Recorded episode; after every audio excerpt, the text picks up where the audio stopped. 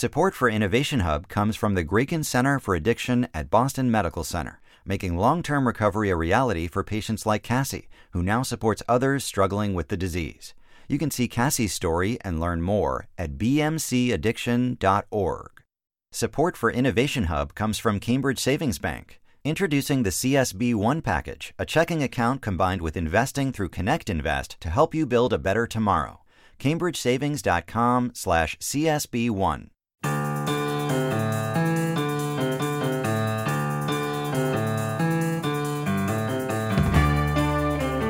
Welcome to Innovation Hub. I'm Kara Miller. In his 1968 campaign for president, Richard Nixon pointed to what he viewed as a very serious problem in the country the crime rate. He said Americans should be worried. This is an ad from the campaign, and the voice you're going to hear is Nixon's. In recent years, crime in this country has grown nine times as fast as population. At the current rate, the crimes of violence in America will double by 1972. We cannot accept that kind of future for America. We owe it to the decent and law-abiding citizens of America to take the offensive against the criminal forces that threaten their peace and their security. By 1972, when he was running for reelection, Nixon said, and this is a quote, we have succeeded in stopping the spiraling growth in criminal activity. But by that time, he had also started a war on drugs, and he portrayed drug users as, in his words, a serious national threat. So the war on crime and on drugs pushed forward. When Nixon declared victory on crime in 1972, there were about 300,000 people in jails and prisons in the U.S., and that number had been pretty steady through the 50s and 60s. Now, in a population that hasn't even come close to doubling since 1972, there are seven times the number of people locked up. And the crime rate, which did rise higher in the 70s and 80s and 90s, is even lower now than it was in 1972. Much lower, actually, if you look at just violent crimes. But in the last few decades, a new industry has emerged as part of the effort to deal with crime the private prison industry. How did private companies ever get into the business of running prisons? And does the demand for growth from shareholders, for example, which would be a concern of a burger chain or a clothing retailer, how does that pressure affect public policy? Lauren Brooke Eisen is senior counsel at the Brennan Center for Justice, and Marc Mauer is the executive director of the Sentencing Project and the author of Race to Incarcerate. Welcome to you both. Thanks for your time. Thanks. Good to be here. Thank you for having us. So, um, Marc, I'm going to start with you. How did private prisons become an industry? I mean, this seems like, you know, a government function. How did it, uh, in the first place, kind of get opened up to private people, to private companies, to contractors, that sort of thing? Well, it starts back in the 1980s. This was the time that the war on drugs was really being launched in a massive way. The tough on crime movement was in its heyday with the adoption of harsh penalties, more people going to prison. Uh, many of the years of the 1980s, we saw prison growth of 10% or more in a single year. Hmm. So states were scrambling. They had overcrowded prisons. They were trying to get money to buy new prisons to contain the population. And along came this group of new entrepreneurs who made an, an opening to state and federal governments and said, uh, We've got a solution for you. We can build and fill prisons and we can help save you money. We'll keep these people locked up and it'll be a win win situation. Lauren Brooke, as far as you can tell, or as far as any of us could tell, if we went to visit a private prison versus a public prison, how are they different? Um, you know, what is a private prison like and, and how does it function? Um, private prisons and government run prisons don't look very different from the outside or from the inside. And I think at the end of the day, how these facilities are so different is that one is state run and is part of the government versus in these private prisons, a CEO of these corporations is making a profit. And the two largest private prison corporations in this country are CoreCivic. It used to be called CCA. They just rebranded and they're mm. now named CoreCivic. And Geo Group. They're both publicly traded on the stock exchange. And they earned a combined $4 billion in 2016 alone. That's more than Airbnb, Snapchat, Pandora, and the Dallas Cowboys mm. combined. Wow. so we're talking about significant profits. Because private industry is making uh, so much money off of our nation's predilection for incarceration, we should be seeing, um, you know, performance outcomes that are just much better, that beat the recidivism rates, for example, that you would see in a government-operated prison. And are we?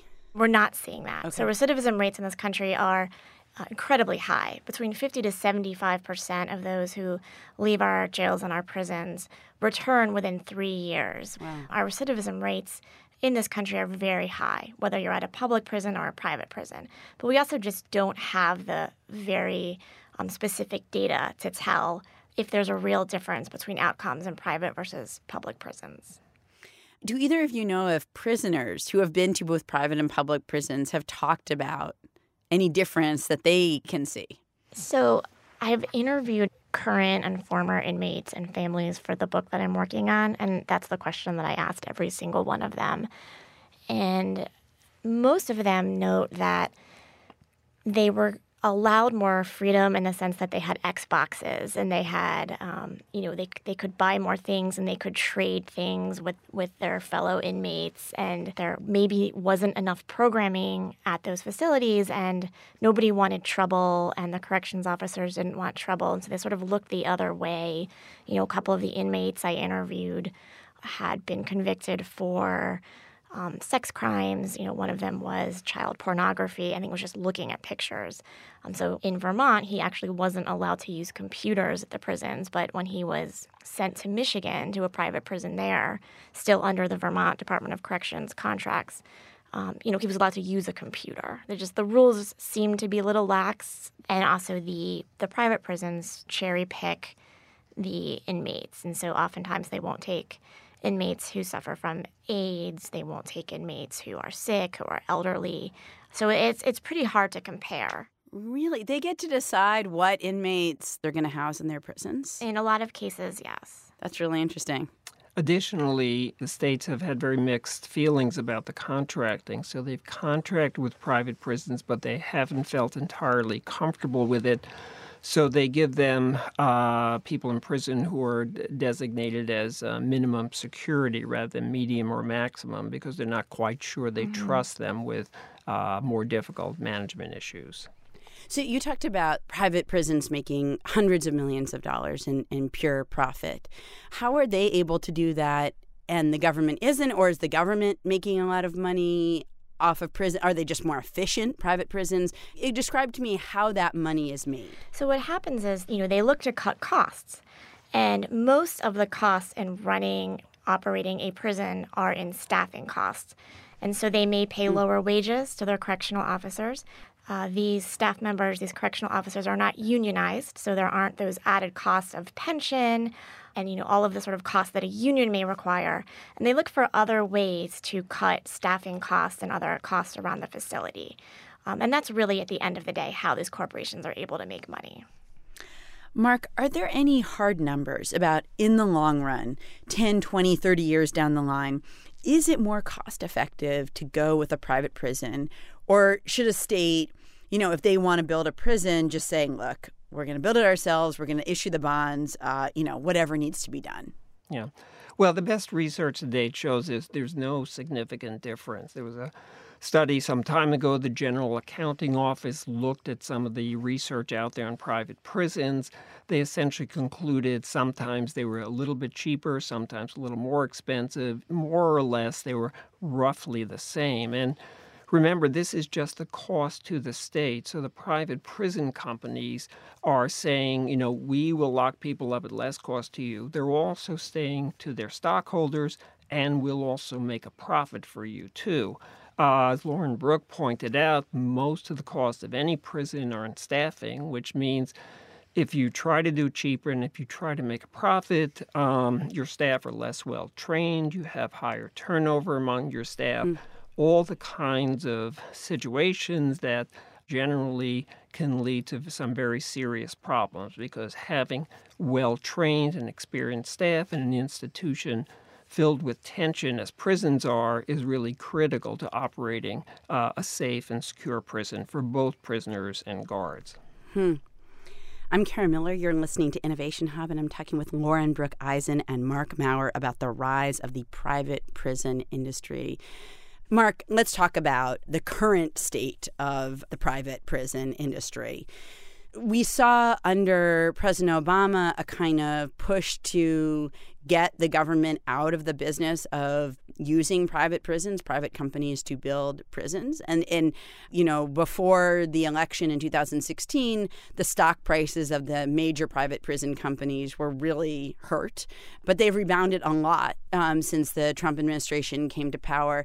And I just wonder where you see private prisons and the, the sort of public administration's decision about whether or not to use private prisons. Where is that headed? Well, I think there are two different lenses to look at. One is through the federal government, the other is at the state level. The federal government, for a variety of reasons, has been much more committed to privatization than the states. Uh, and this has been true both in Democratic and Republican administrations. But Last August, the Justice Department announced that it would be phasing out the use of private prisons in the federal system. And they said they were doing so for two reasons. First, there was an inspector general report of the contracted facilities that found they had significantly more problems with safety and security in the private prisons than they did in the public prisons. And secondly, there's been a substantial decline in the federal prison population in recent years. So it allows the uh, government to phase out these contracts because the beds aren't really needed so much. Yes, and on that point, CC, uh, CoreCivic and Geo Group stocks soared in the immediate days after Trump won the election. Um, in fact, CNBC called Trump's election nothing short of a game changer for the beleaguered private prison contractor industry. The stocks have greatly increased even after Attorney General Sessions' memo uh, rolling back the Obama Justice Department's guidance on private prisons. And I think that that memo is really telling. It was a one paragraph memo to the Bureau of Prisons reversing this guidance and there was there was no evidence, there were no statistics, there was no real reason for this reversal.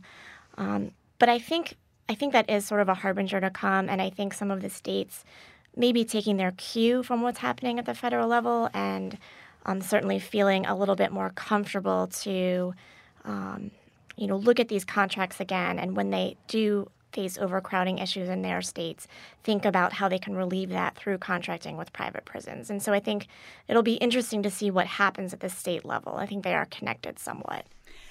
Let's talk about uh, the diversification of the private prison industry because their services are not just for people who are convicted of crimes anymore. And so um, as we look at this future in which potentially there are going to be more immigrants detained, I know the ACLU has said something like half of the people who are detained, uh, who are immigrants, are in facilities run by private companies. I mean, I think we sort of imagine uh, border patrol agents keeping people in these vast areas, uh, but a lot of those areas are private spaces. Yeah, so over half of the ICE facilities are contracted to uh, private corporations to run, and those are civil hmm. immigration mm. detention centers. Most of those are along the southern border, so Texas, Arizona, California. Those civil detention centers house families, um, sometimes women and children. Mm. So a lot of those people have not been convicted of a crime. They might be there um, you know, waiting for, you know, citizenship or, you know, they may have, a lot of these people have fled their own countries um, because of totalitarian governments or sexual abuse or other sorts of abuse that's happening to them in their home countries. So the private prison contractors um, really do have a huge footprint in that world. And I think, you know, given the Trump administration's stance on cracking down on undocumented citizens in this country, um, a lot of people are concerned that the footprint of private contractors will grow in terms of operating and building more of these types of facilities. Marc, are we alone in the world in using private prisons? Are there other countries who follow this same model?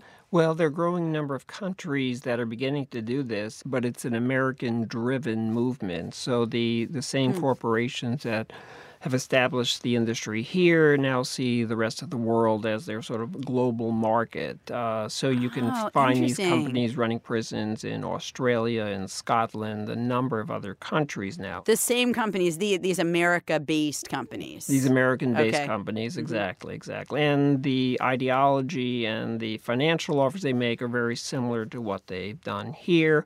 Uh, they say, here's a good deal, we'll do it cheaper, and we'll take care of all your problems. Mm. That sort of thing is what happens. I have this question for both of you, but um, Lauren Brooke Eisen from the Brennan Center, let me start with you. Like, why should we care about private prisons. If it's an industry that can do things in an efficient way, you know, maybe they pay slightly lower wages, um, but maybe that makes things more efficient. If the recidivism rate isn't all that different from public prisons, should we care at all that there is a private prison industry and that you know we lean on it for maybe some of the things that used to be part of public services? That's a great question. And a lot of people who study data, they, they say just that. They say, why should we care? We're talking about a little more than 126,000 people uh, who are inmates in privately owned or managed facilities across the country. It's about 8% of the state and federal inmates. That doesn't account for those who are in the private immigrant detention facilities. What's happened is that private prisons have sort of become this ground zero of the anti mass incarceration movement.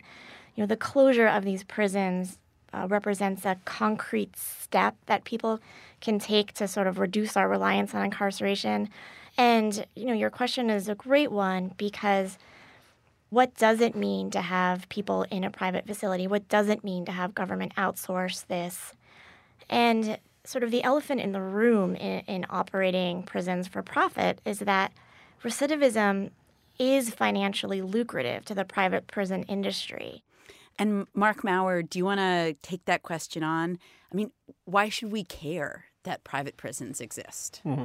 Well, I think it starts with, again, a fundamental conception of government. And uh, I think there's certain elements of government that we should not be contracting out. You know, someone, take an extreme example. Should we contract out the foreign policy of the United States to a profit-making company? Well, it's ludicrous, but um, you know uh, there are clearly some lines where we say no. This is clearly a government function, and when it comes to uh, keeping human beings in cages, which, after all, is what prisons are doing, to contract that out to a profit making company just, I don't think, feels right. It also, because of the potential, huge potential for problems developing in prisons, whether private or public, it adds one additional layer to any kind of oversight that we as citizens might have. In a public prison, we can go to the corrections commissioner, journalists can try to get inside prison to look mm. at conditions.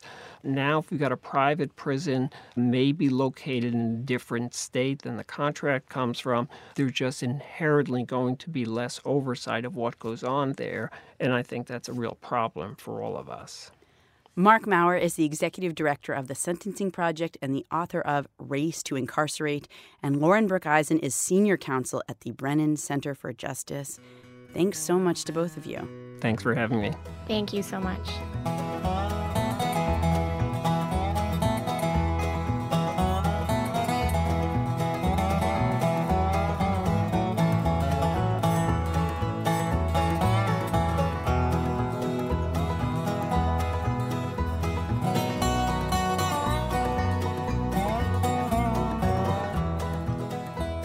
We've got more about the early entrepreneurs in the private prison industry, who they were, and why they saw opportunity. That's at our website, innovationhub.org. From PRI and WGBH Radio, I'm Kara Miller, and this is Innovation Hub. Support for Innovation Hub comes from Dana Farber Cancer Institute, working to unleash the immune system's power to fight cancer and help develop promising new therapies. Videos, white papers, and patient stories are available at discovercarebelieve.org. In the 80s, a young guy named Brewster Kahle started working in an industry that was getting very hot. And in the 90s, he sold a couple businesses to some up and coming companies.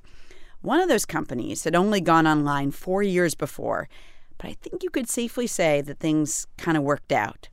It was called Amazon. But Brewster Kahle didn't get paid by Amazon in cash, he got paid in stock. Again, kind of worked out. What Brewster Kahle went on to do, though, after he sold his businesses, was unusual. He decided he wanted to be a librarian. Actually, the librarian of the internet. For about 20 years, Kahle has been trying to collect web pages. So we archive the full World Wide Web every two months, and we now have a thousand librarians guiding how we do that. It's available for free on archive.org, which is pretty neat. The motivation behind this, though, only incidentally has to do with technology. For example, he's working to digitize one to two million books a year. But why? Facts matter. I think, especially in this last election cycle, we found that people were just making stuff up and passing it off as true. And facts matter. Truth matters. Referencing things matters. Remembering when we have candidates uh, going saying, I never said that. Well, yes, they did. How do you go and make that easily and smoothly available? It's by archiving things like television, radio broadcasts, making it searchable, referenceable. And so it's it isn't something that you can just paper over. Of course, politicians have been shifting and shading their positions for a long time, and Kahle wants the Internet Archive to be around for lots more political cycles.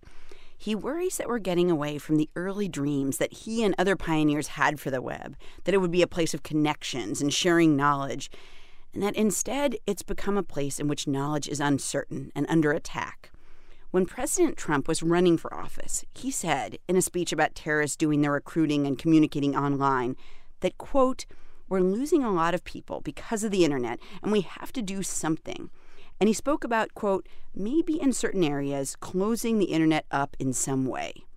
I asked Kahle if the president's suggestion, this idea of closing up the internet, if that could really happen. That can absolutely happen.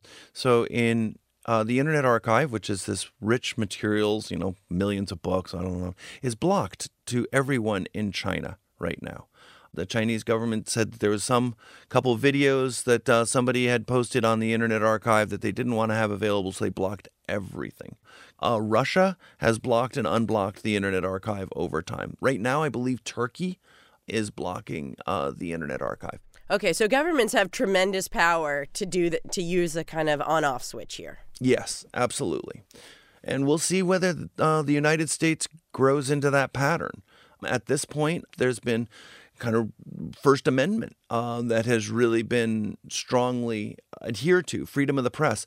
But Trump, um, as you were quoting, has mocked freedom of the press and uh, even jokingly talked of killing journalists. He hated them so much. So uh, I think we may be coming into a fairly different time. We don't know what's going to happen. All we can tell is what it is that's been stated repeatedly by the officials that are taking over in Washington. So, one of the steps that you took uh, very soon after the election was to talk about backing up the Internet Archive in Canada. Why? So, when Trump was elected president, we woke up and thought, oh, well, that's a bit of a surprise. The polls predicted something else. We went back to the television archive. We've been archiving all of television and political ads and et cetera. And we went and searched to find what has he said about the internet and freedom of the press. And what we found were some shocking statements. Really, we don't know what's going to happen, but we said, well, we should at least take him at his word. And since the Internet Archive thinks long term, if we're trying to build the Library of Alexandria version 2, let's learn from version 1, which is best known for, well, not being here anymore. So the idea of, of taking preservation of our information is very seriously. And we thought about it and we said, well, we have it in two locations, but both are in the Bay Area. We have a partial copy in Alexandria, Egypt, really, and also in Amsterdam, but those are partial copies. So he said, why don't we go and make a full copy in another country? And we had been working with Canada about doing partial copy of everything digitized from them. We said, why don't we just ramp that up to be a full copy? Hmm. So we've been in conversation with the University of Alberta and Toronto, and it's going great. I imagine there are people who have built websites in the past, uh, who've been mentioned on them, who want part of their history to disappear. You know, maybe they're ashamed of something they did. They think, oh gosh, you know, I was 18, uh, I shouldn't have put that online. Do you think people have a right to, I don't know, make a mistake, do something, and have it disappear? Certainly, private citizens are often using the internet for things that aren't meant for the ages. So, if it, um, and so we get uh, takedown requests from the uh, Wayback Machine all the hmm. time. So, if you, people send to info at archive.org, um, then we'll take things out of the Wayback Machine, and that seems to be a big hmm. issue.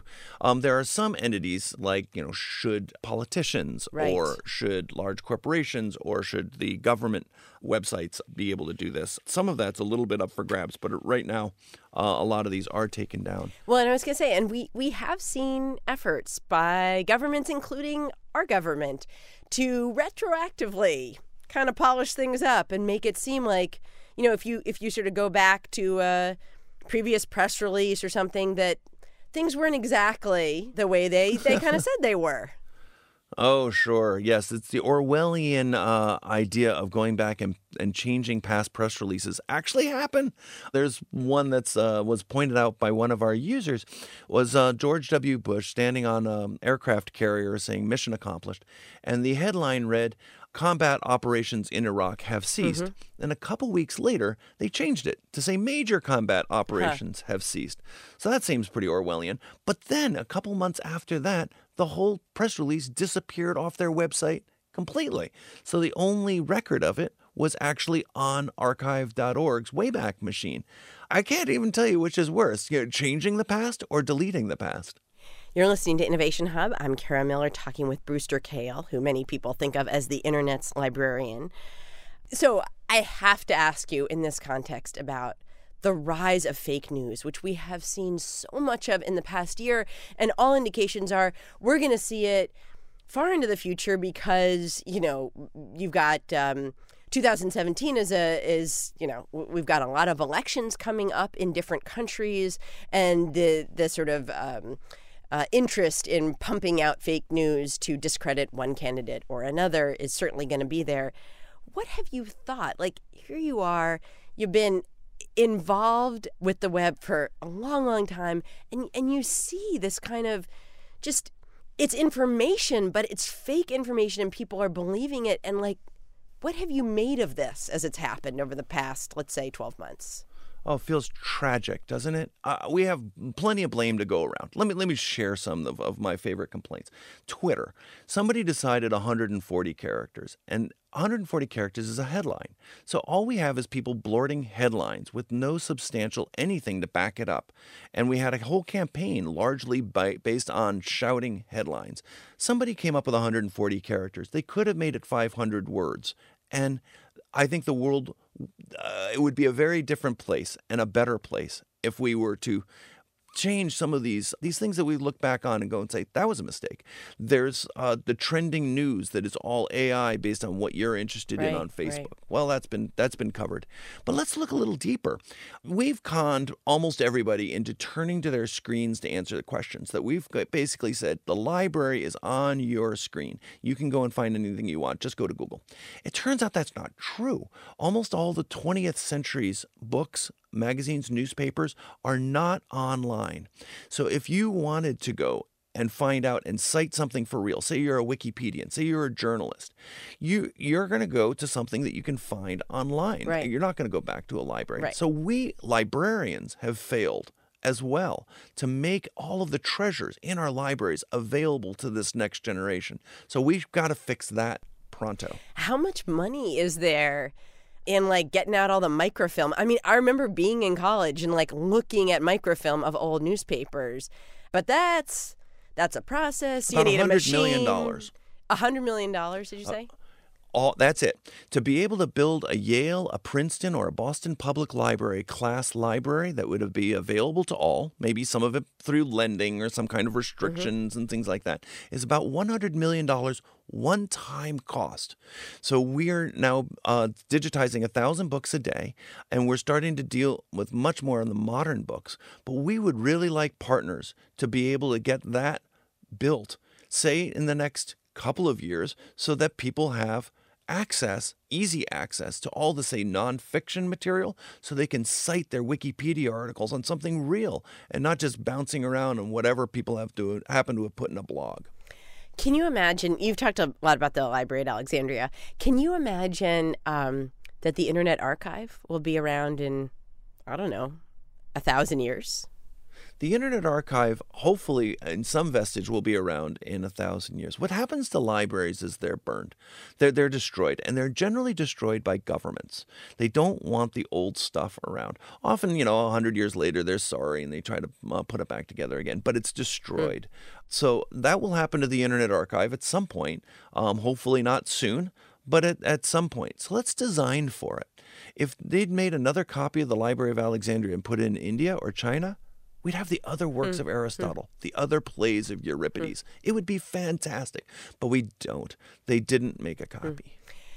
I think a lot of people have uh, asked this question, but as people go, spend more and more of their lives online, what do you think should happen to like little libraries that are in every town? Obviously, there's big libraries like the New York Public Library. There's big, you know, lots and lots of libraries in in L.A. and in Houston and all over the place.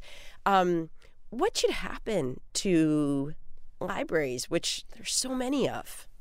Oh, they should stay and grow. I love the quirky little libraries that have their own points of view. And how can they grow in this sort of winner takes all, everything's going to be from Amazon kind of world? Let's deliver uh, the best we have to offer to anybody curious enough to want to have access to it. And let's do it in lots of different ways. Let's not spend less on libraries, let's spend it differently. Mm because I don't think we're spending the $12 billion a year we spend on libraries all that hmm. well.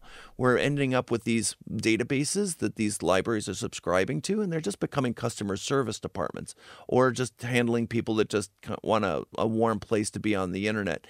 We can do so much more with this infrastructure. You know, a while back we talked on this show to a boy uh, who young boy and um, he had been born with a hand that had limited mobility and so he went to his local public library in Delaware, I think, and um, there was a 3D printer, and he printed himself a new hand with a lot more mobility.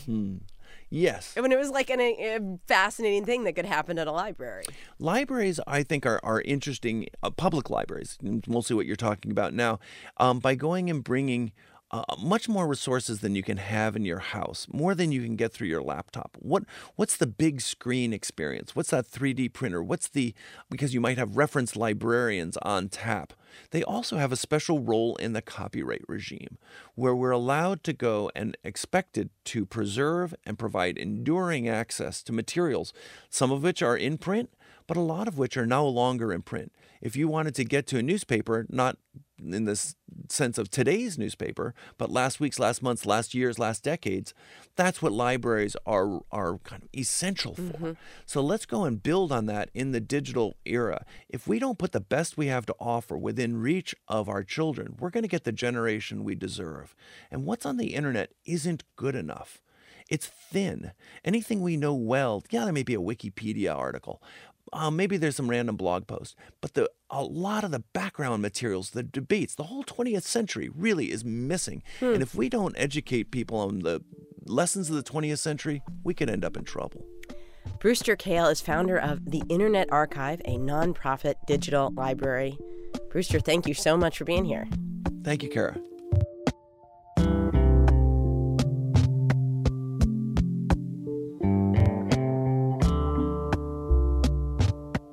We've got more about how the Internet Archive works and about their decision to back up their work in Canada. That's at innovationhub.org.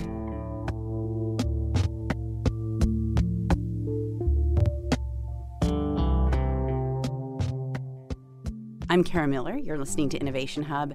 Last week, we talked with former Canadian diplomat Scott Gilmore, who argues the American dream has moved to Canada, in part because both immigrants and visitors seem increasingly likely to knock on Canada's door rather than America's. after we talked to him, the San Francisco Chronicle analyzed applications from foreign students to the University of California system and found that the numbers are now starting to dip after going up 700% in the last 12 years.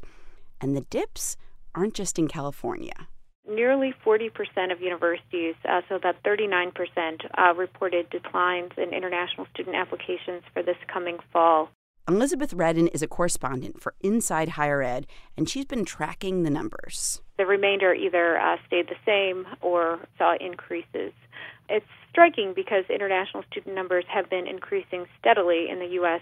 They've been rising every year for the past 10 years. That surge has had implications both for the quality of recruited students and for the finances of many institutions. But Redden says admissions officers are trying to reassure both parents and kids. So I've talked to some folks who have uh, reported hearing from students concerns about anti-Muslim attitudes in particular. Admissions professionals are reporting concerns on the part of families about the perception that the climate in the U.S. is now less welcoming. Redden says that there's also concern from citizens of countries not mentioned in either of the president's travel bans. And the concern is that the list of countries may expand. And then there's Canada certainly uh, a lot of Canadian universities are reporting big application gains this year, 20% or more, at a time that many, although not all, uh, U.S. universities are reporting declines in, in international applications. You can't draw a straight line from the U.S. to Canada and say that the dip in one place has caused the other to benefit. And Canada has been doing great in terms of growth from international students for a while, not just this past admission cycle. But if you want a couple of interesting tidbits, here they are. Canada has seen big growth, according to Redden, from two, perhaps, unexpected countries. One is Mexico, and the other one? Many Canadian universities are also reporting big increases in applications from the U.S., so that would be international students for them, and increased traffic on their websites and whatnot uh, immediately following the uh, presidential election in the fall. I think we're gonna, we're going to have to wait and see a little bit, but it's certainly clear that Canada is still seeing big increases at a time that many U.S. universities are seeing decreases. Elizabeth Redden is a correspondent for Inside Higher Ed.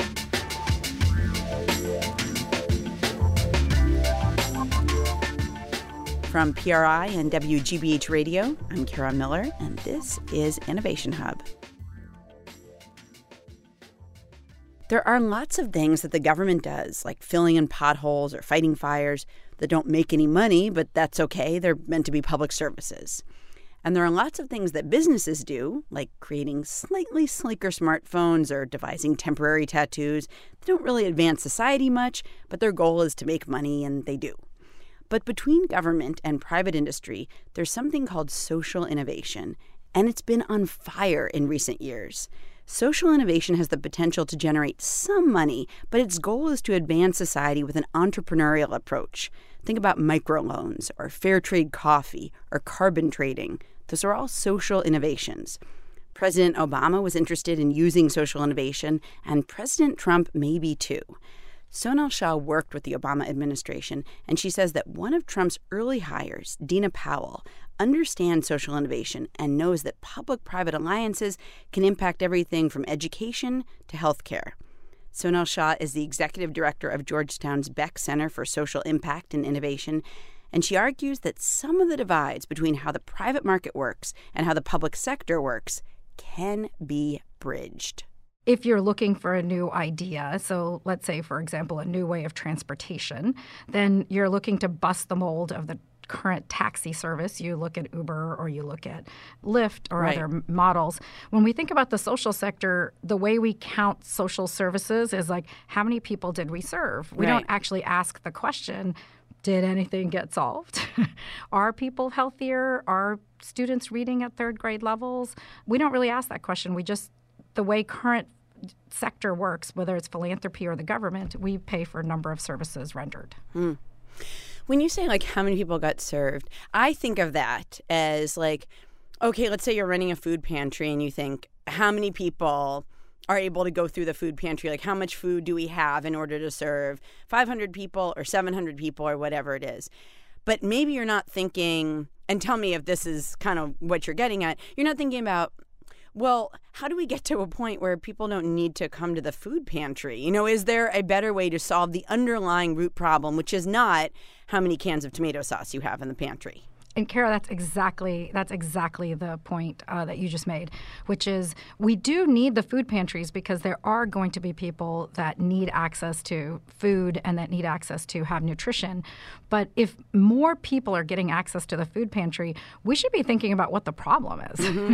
is is the is the solution more food pantries with more food, or we sh- should we be thinking about what's causing hunger? So, uh, do you remember what one of the first actual real life examples of thinking about for you thinking about social innovation and how you invest um, to change the social situation for people like do you remember what one of those first situations was that kind of caught your eye uh, for me, it was actually one that we practiced ourselves. So my siblings and I started a nonprofit about 15 years ago. It was like a Peace Corps for Indians, and we're working in this village in India and they need access to water. And we could keep delivering water, but we didn't actually have a way for them to pay for clean water. And yet, when we looked at the data and we saw what they were buying, they were buying pouches of water. And they're huh. paying more money for those pouches of water than they were for the municipal water that was coming in. And we're like, well, what do you do differently that clearly people are willing to pay for clean water and at some cost that they can afford, but they're not getting access to it. So, how do we fix that market disruption that's taking place there. And my brother actually started a company that basically provided clean water through entrepreneurs in villages. So he created a reverse osmosis system that would take the municipal water. They worked out a deal with the municipal authorities to make sure that the water came consistently. And once or twice a day, people could come and get clean water. And people would pay about 20 cents on the dollar to get access to a bucket of clean water. Hmm. And the line was pretty long. and what, what we learned from that was not that people weren't willing to pay, they were willing to pay for a good service.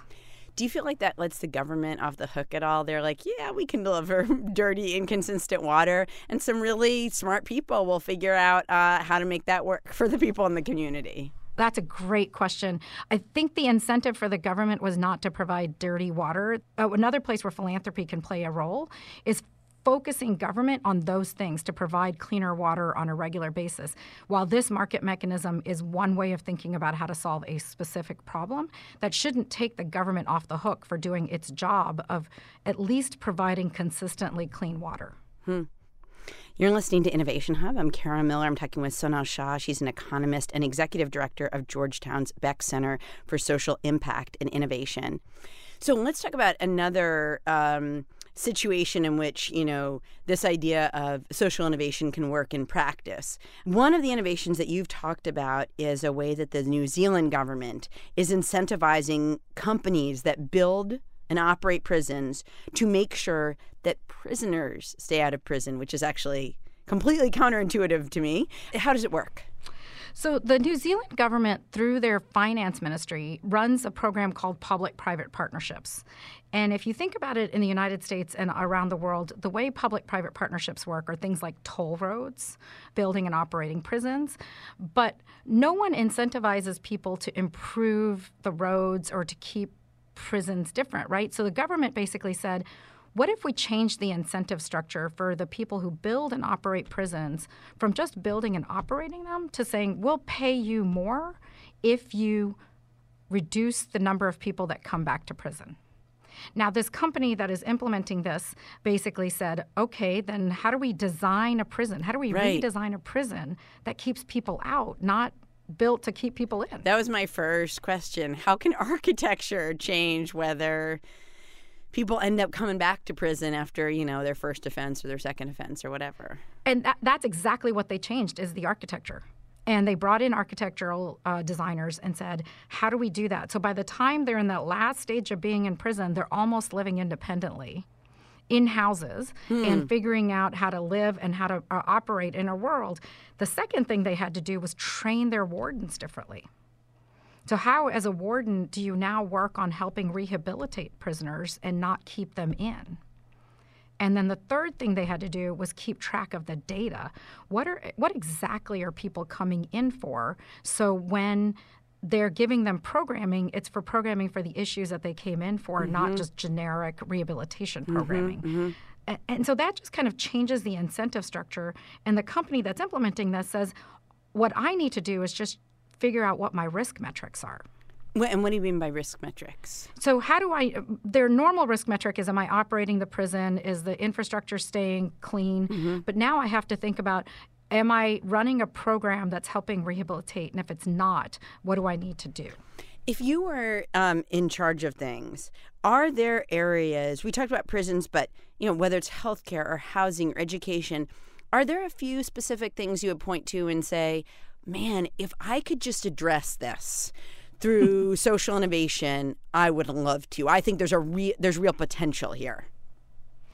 Um, I, I, definitely think in education, especially in early childhood education, there is opportunity. The second is ha- in healthcare we can pay for prevention and we just have to rethink our incentives for whether you pay for treatments or you actually pay for prevention. And how do you incent both the people and the providers to think about prevention more effectively?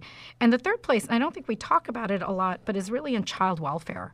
People especially people that go through the system if you're a foster child how do we help a foster child all the way through the system that they have a better outcome in life and not um, get stuck in a system that sometimes you get lost in and in those three areas, I think we can actually have a tremendous impact on people's lives.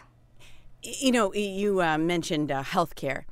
Healthcare is such a big part of our economy. It is just so massive and it's getting only more massive all the time. Explain how you think the idea of creating financial incentives in healthcare could change people's behavior, could change how much we pay for health care. I- explain how, you know, sketch that out a little bit. On service delivery, just thinking about how do we keep people healthier so they can do things like uh, before they get in before they get diabetes taking care of themselves either whether it's walking whether it's uh, eating properly whether it is um, you know taking uh, taking the medicines that they needed to take but recognizing that there are ways to avoid big issues cancer cancer screenings making sure people get their cancer screenings early. So we're not catching it at the third and fourth stage but we can catch it at the first and second stages. But really paying attention to prevention as opposed to just uh, treatment. There's incentives that can be taken through that process and there are companies. So there are organizations like for example nurse family partnerships uh, which is all over the country now works with low income families and mothers, especially when they're pregnant, by sending in nurses, helping them uh, take care of their children, uh, uh, teaching them how to go through the pregnancy, take care of their children when they're born. And what they have been able to do is reduce unhealthy babies being born, and they've been able to re- increase the healthiness of mothers during pregnancy. And that has been a huge cost on the system that reduces costs over time. And and uh, you also mentioned education. Can you give me an example of success in social innovation in the education sector, uh, a time where it actually changed outcomes? So there's a great organization in India called Educate Girls. And they actually did a um, pay for success bond, uh, results based financing. That basically, what they were trying to do is to make sure parents had the incentive to send their daughters to school. And they have created a program that provides incentives to parents to send their daughters to school. And they're seeing now the retention rates of girls in school increase hmm. by a fairly significant number. And what's happening is they looked at this both from a grant making perspective, but they created an incentive for results. So the organization got paid for achieving results, not just for the number of girls that attended school, but the number of girls that are staying in school hmm. longer. Hmm which is a different way of approaching the problem. And that's a pretty clear innovation of saying, like, we need to solve one problem, which is girls staying in school, and they're finding ways to do that. Right. Sonal Shah is executive director of Georgetown's Beeck Center for Social Impact and Innovation. Sonal, thank you so much. Kara, thank you so much.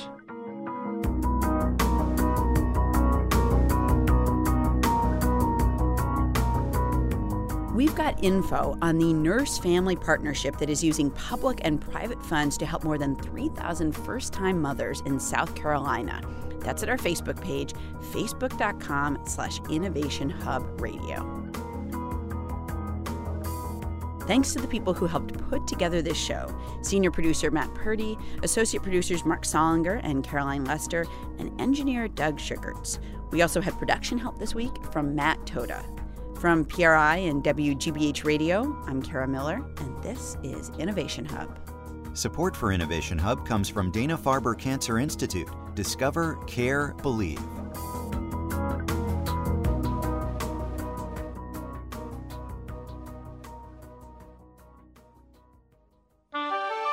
PRI, Public Radio International.